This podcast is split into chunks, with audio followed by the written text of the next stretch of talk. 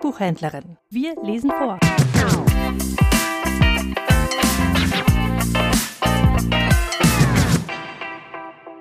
Alle Uhren sind Wolken, sagt Karl Popper. Er lehnte den Determinismus ab, der die Welt für ein großes Uhrwerk hält, in dem jedes Ereignis mehr oder weniger genau vorhersagbar ist. Popper bevorzugt das Bild der Wolken, die in hohem Maße ungeordnet und mehr oder weniger unvorhersehbar sind. Auch die genauesten Uhren sind in ihrem Lauf nicht völlig vorausbestimmbar, meinte Popper. Wenn wir sie näher untersuchen, so entdecken wir, dass sie eigentlich Elektronenwolken sind oder Wolken von Elementarteilchen, die nicht voll vorausbestimmt sind. Nur die makroskopische Größe der Uhr verhilft uns dazu, eine Uhr als einigermaßen vorausbestimmt anzusehen. Also, alle Uhren sind Wolken. Und Alan Lightman lässt in dem Buch und immer wieder die Zeit Einstein über dieselbe träumen. 24. April 1905 In dieser Welt gibt es zwei Zeiten, die mechanische Zeit und die Körperzeit. Die erste ist so starr und metallisch wie ein massives Pendel, das hin und her schwingt, hin und her, hin und her. Die zweite windet sich und zappelt wie ein Thunfisch in einer Bucht. Die erste ist unbeugsam vorherbestimmt, die zweite entschließt sich von Fall zu Fall. Viele sind überzeugt, dass es die mechanische Zeit nicht gibt. Wenn sie an der riesigen Uhr in der Kramgasse vorbeikommen, sehen sie sie nicht und sie hören auch nicht ihre Glocken, während sie in der Postgasse Pakete aufgeben oder zwischen den Blumen im Rosengarten umherschlendern. Sie tragen eine Uhr am Handgelenk, aber nur als Zierde oder aus Gefälligkeit jenen gegenüber, die sie verschenken.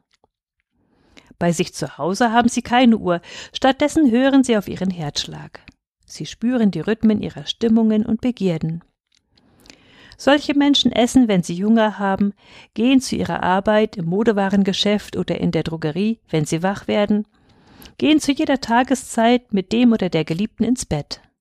Solche Menschen lachen über die Idee der mechanischen Zeit. Sie wissen, dass die Zeit druckweise voranschreitet. Sie wissen, dass sie sich mit schwerer Bürde vorwärts kämpft, wenn sie mit einem verletzten Kind ins Spital eilen oder den starren Blick eines Nachbarn ertragen müssen, dem sie Unrecht getan haben.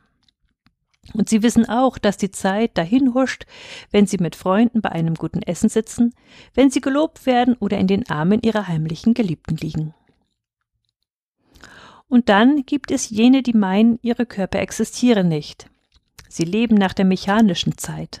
Morgens um sieben Uhr stehen sie auf, um zwölf nehmen sie ihr Mittagessen, um sechs ihr Abendessen ein. Zu ihren Verabredungen kommen sie pünktlich auf die Minute genau. Für die Liebe ist die Zeit zwischen acht und zehn Uhr abends vorgesehen. Sie arbeiten 40 Stunden pro Woche, lesen die Sonntagszeitung am Sonntag und spielen am Dienstagabend Schach. Und wenn ihr Magen knurrt, blicken sie auf die Uhr, um zu sehen, ob Essenszeit ist. Wenn sie sich in einem Konzert zu verlieren beginnen, schauen sie auf die Uhr über der Bühne, um zu sehen, wann es Zeit sein wird, heimzugehen. Sie wissen, dass der Körper nichts ganz Wunderbares ist, sondern eine Ansammlung von chemischen Substanzen, Gewebeteilen und Nervenimpulsen. Gedanken sind nichts anderes als elektrische Wellen im Gehirn. Sexuelle Erregung ist nichts anderes als ein Strom chemischer Substanzen zu bestimmten Nervenenden. Traurigkeit ist nur ein bisschen Säure, die sich im Kleinhirn festgesetzt hat. Kurz, der Körper ist eine Maschine, die denselben Gesetzen von Elektrizität und Mechanik unterliegt wie ein Elektron oder eine Uhr.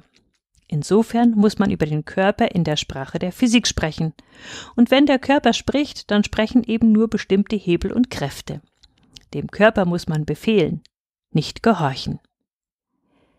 Wer abends an der Aare entlang geht, findet Beweise für zwei Welten in einer.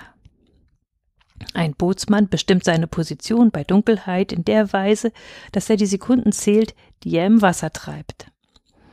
Eins, drei Meter. Zwei, sechs Meter. Drei, neun Meter. In klaren, bestimmten Silben durchschneidet seine Stimme die Dunkelheit.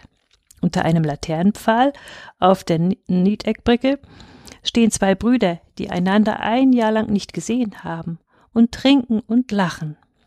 Vom Münsterturm erklingt die Glocke zehnmal. Innerhalb von Sekunden erlöschen die Lichter in den Wohnungen an der Schifflaube in einer völlig mechanischen Reaktion, wie die Ableitung der euklidischen Geometrie.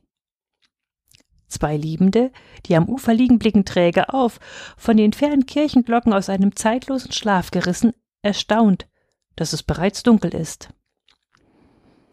Wo die beiden Zeiten aufeinanderstoßen? Verzweiflung.